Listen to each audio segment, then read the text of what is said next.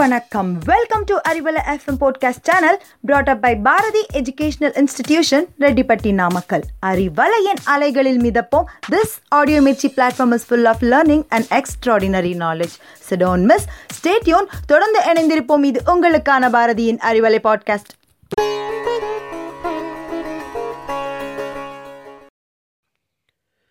பண்பு நிறைந்த அறிவலை அன்பர்களே, அடியவன் கோமேதகவேலின் அன்பு நிறைந்த வணக்கங்கள். அன்னமும் சொர்ணமும் அடியார்க்கு அளித்தார், ஆரூரர் திருவடியை ஆழ்மனதில் ஏற்றினார், பெருமலையை சென்றடைந்தார் பெருமிழலை குறும்பனார். ஆம் அன்பர்களே, இன்று நாம் அடியார்களுள் தனித்துவமாக விளங்கிய பெருமிழலை குறும்பனார் என்ற நாயனாரை பற்றி காண்போம். புதுக்கோட்டை அருகே பெருமிழலை என்ற அழகிய பதி, அங்கே குறும்பர் இனத்திலே தோன்றியவர் பெருமிழலை குறும்பனார். இறைவனின் திருவருளை பெறுவதற்கு குருவருள் ஒரு சாதனம். பிறவிப் பெருங்கடலை கடப்பதற்கு இறைவன் திருவடி கப்பல் என்றால் கப்பலை செலுத்தும் மாலுமியாக விளங்கக்கூடியவர் குரு. குருவருள் இல்லையேல் திருவருள் இல்லை என்ற தாரக மந்திரத்தை சிறமேற்கொண்டு வாழ்ந்தவர் பெருமிழலை குறும்பனார். மனம், மொழி, மெய் என்ற மூன்று கரணங்களால் தம் குருவான சுந்தரரை வழிபட்டு யோக நெறியை பெற்றவர் பெருமிழலை குறும்பனார். இவர் சிவபக்தியின் உச்சத்திற்கு சென்றவர். அதாவது சிவனும் சிவன் அடியார்களும் ஒன்று என்பதை இந்த உலகத்துக்கு காட்டியவர். சிவனை வணங்குவதை விட சிவன் அடியார்களை அதிகமாக வணங்கியவர் பெருமிழலை குறும்பனார். சிவனடியார்கள் எந்த வயதினராக இருந்தாலும் தனது இல்லம் அழைத்து வந்து உபசரித்து வணங்கி அவர்களின் ஆசியை பெறுவார். தவம், தியானம் முதலியவற்றை சரிவர கடைபிடித்து அஷ்டமா சித்திகளை கைவரப் பெற்றவர் பெருமிழலை குறும்பர். யோக மார்க்கத்தை கற்றுணர்ந்தார். அதாவது சுந்தரமூர்த்தி நாயனாரை தம் குருவாக மனதிலே எண்ணி யோக மார்க்கத்தை கற்றுணர்ந்தார். மகாபாரதத்தில் வரும் ஏகலைவன் என்ற கதாபாத்திரம் தங்களுக்கு நினைவிருக்கும். இவன் தன்னுடைய மானசீக குருவாக துரோணரை ஏற்று வில்வித்தையை கற்றான்.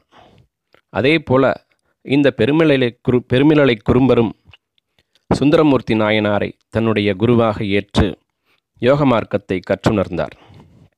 இந்த யோக நெறி கற்றவர்கள் தம் மூச்சுக்காற்றை தன்னுடைய கபாலம் வழியாக வெளிக்கொணர்ந்து போக்கிக் கொண்டு உயிர் விடுவதில் வல்லவர்கள். ஒரு நாள் அதிசயமான நிகழ்வு ஒன்று நடக்கிறது. எப்பொழுதும் சிவயோக நிலையிலேயே இருக்கும் பெருமிழலை குறும்பர் ஒரு நாள் ஒரு அதிசயத்தக்க காட்சியை காண்கிறார்.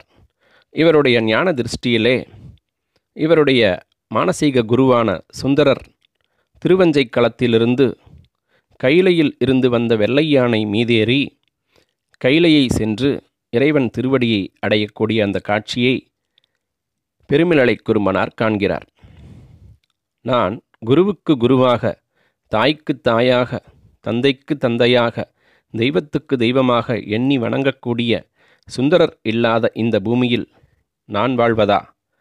வாழ விரும்பவில்லை. நாளைதானே சுந்தரர் கைலை செல்கிறார். அவருக்கு முன்பாக அவரை வரவேற்கும் முகமாக நான் அங்கு சென்றுவிட வேண்டும் என்று மன உறுதி பூண்டார். இப்பொழுதுதான் அந்த அதிசய நிகழ்வு நிகழ்ந்தது. அதாவது இவர் யோக நிலையை கற்றவர் அல்லவா? உடனே அந்த யோக நிலையிலேயே அமர்ந்து தன்னைத்தானே ஜீவசமாதி ஆக்கிக்கொண்டு தன்னுடைய கபாலத்தை பிளந்து அதன் மூலமாக தன்னுடைய மூச்சுக்காற்றை வெளியேற்றி அந்த உயிரானது சிவபெருமானின் திருவடியை சென்று அடைந்தது. அதாவது சுந்தரரின் வருகையை எதிர்நோக்கி கைலை சென்று அங்கு அவரை வரவேற்கும் முகமாக காத்திருந்தவர் பெருமிழலை குறும்பர்.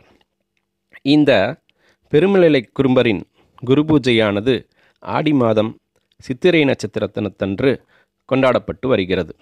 இதற்கு அடுத்த நாளான சுவாதி திருநாளில் சுந்தரரின் குருபூஜை கொண்டாடப்பட்டு வருகிறது. அதாவது சிவனை வணங்குவதை விட சிவன் அடியார்களை வணங்கி பெரும்பேறு பெற்றவர் பெருமிழலை குறும்பனார்.